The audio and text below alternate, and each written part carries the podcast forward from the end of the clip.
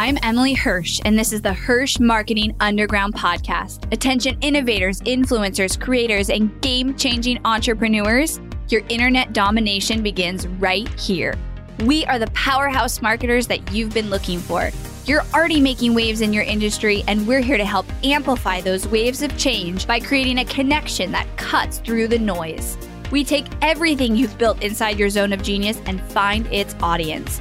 With killer strategy and laser eye for impact, we launch multi million dollar campaigns and skyrocket your reach online. And now we are doing the unheard of. We're unveiling everything we've learned, taking you behind the scenes with the Hirsch marketing team, and giving away the secrets to our clients' success. Stay tuned for top converting strategy, ROI reports, and insider knowledge that you won't find anywhere else. You're changing the world, and we're the team to help.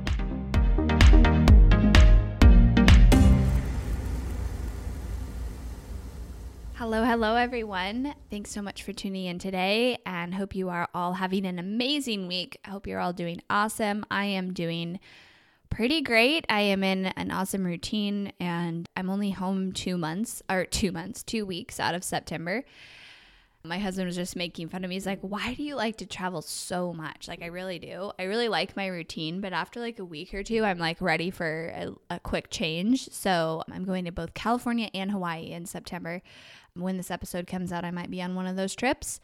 And I'm just super excited. So, I'm also super disciplined with my content creation this month because I only have two weeks to do any recording, any content that I need to do out of the whole month. So, I have to be like really disciplined with it. And so, that's what today is. Today is content recording in various ways, including the podcast.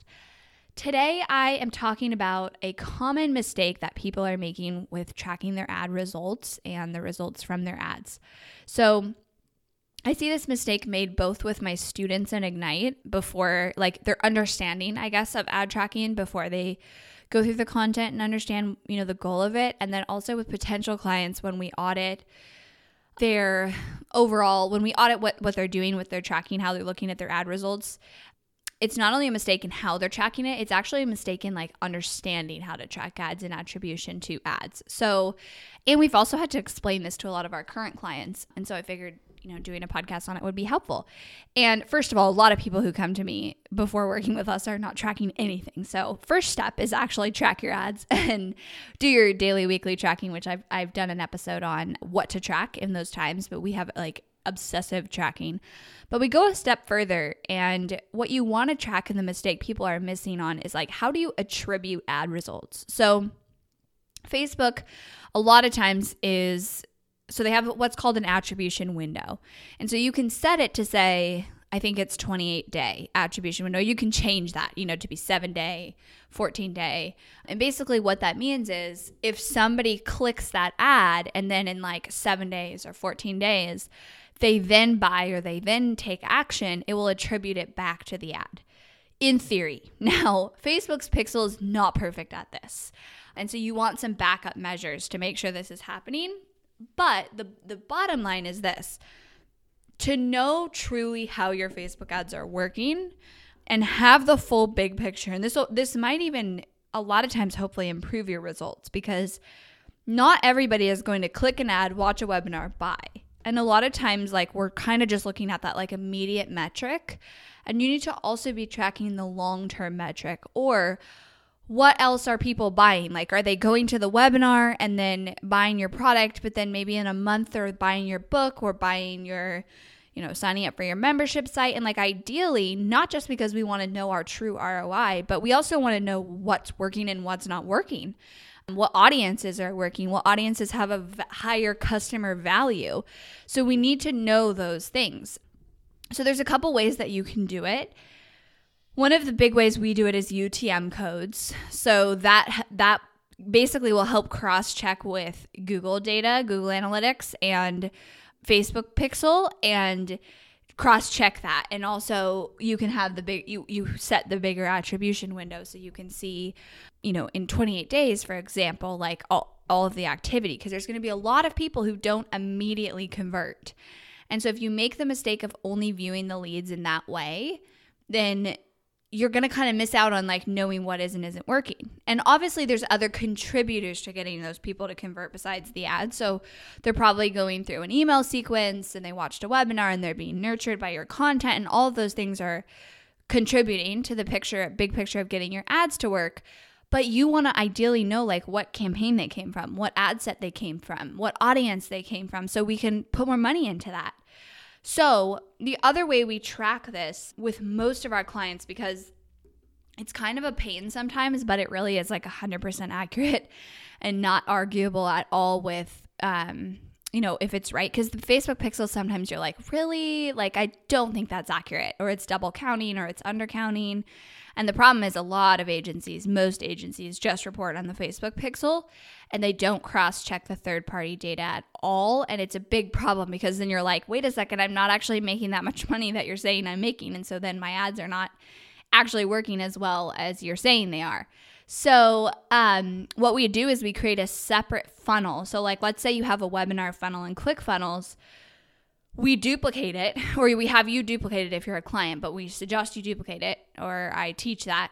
And you create that separate funnel and that link you only use in your ads. So you only use that link in your instagram ads in your facebook ads that you're running.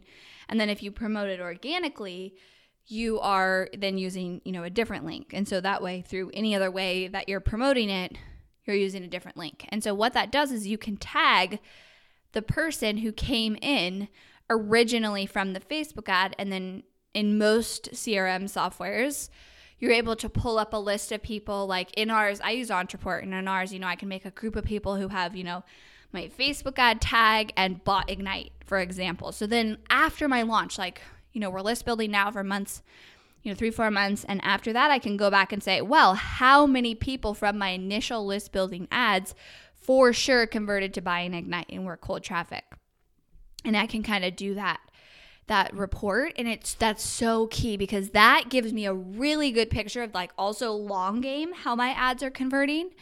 Um, and so having that tag usually allows you to see okay everybody with that tag like what's everything they bought and and what's like the trends there? Are they buying multiple products? How long is it taking them um, to buy that product? And so it's really important that you view your Facebook ads and your reporting and like what we call attribution to know originally that lead came in from Facebook and ideally you try to figure out where it came in. Like if you have the UTM codes in the pixel setup, what you can do in your ad account is have all your products and your product values set up. So you can pull all those columns and look at your campaigns and look at all of the sales of let's say you have, you know, a webinar and a book and a um, challenge or something for sale, like you could pull all those different products. Sorry, guys. And you're able to see, you know, what ads. So, for example, your webinar campaign might contribute to, you know, a hundred last month 100 course sales but it also might contribute to those people converting to let's say you have an upsell and five of those people bought the upsell. And so then you're able to add that together and see the full ROI if that makes sense. And then you're also able to see what campaigns are producing the highest valued customer so we usually do both. We usually do UTM codes so we can see it all in Ads Manager and the tagging in the third party, just in case something doesn't fire right or it overfires.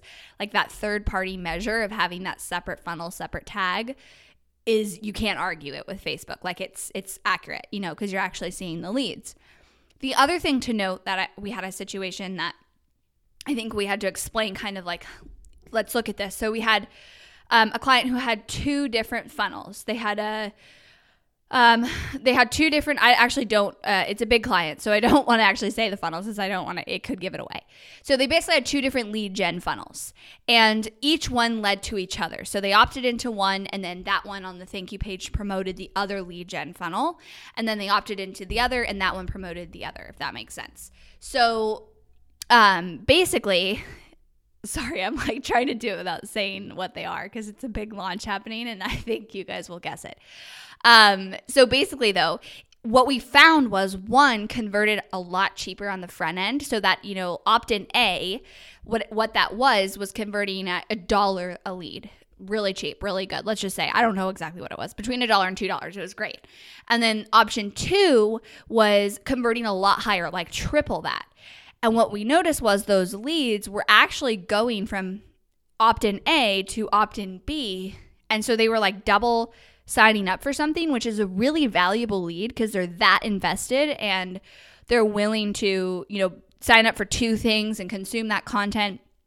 And they're very valuable leads. So what we did was we said, let's put the budget in opt in A because it's cheaper in the front door. And then we're getting them into opt in B anyways. And so you might have a situation there too where it's like, the leads are coming in maybe less expensive from an opt in and then to a webinar or something like that. And so, but they're still like making it through the steps and they're high quality when they do that. So, so knowing the attribution and knowing, okay, the lead initially came from this Facebook ad, this campaign promoting this, but then here's the action they took. They signed up for this, they bought this, then they bought this, and then in six months they bought this.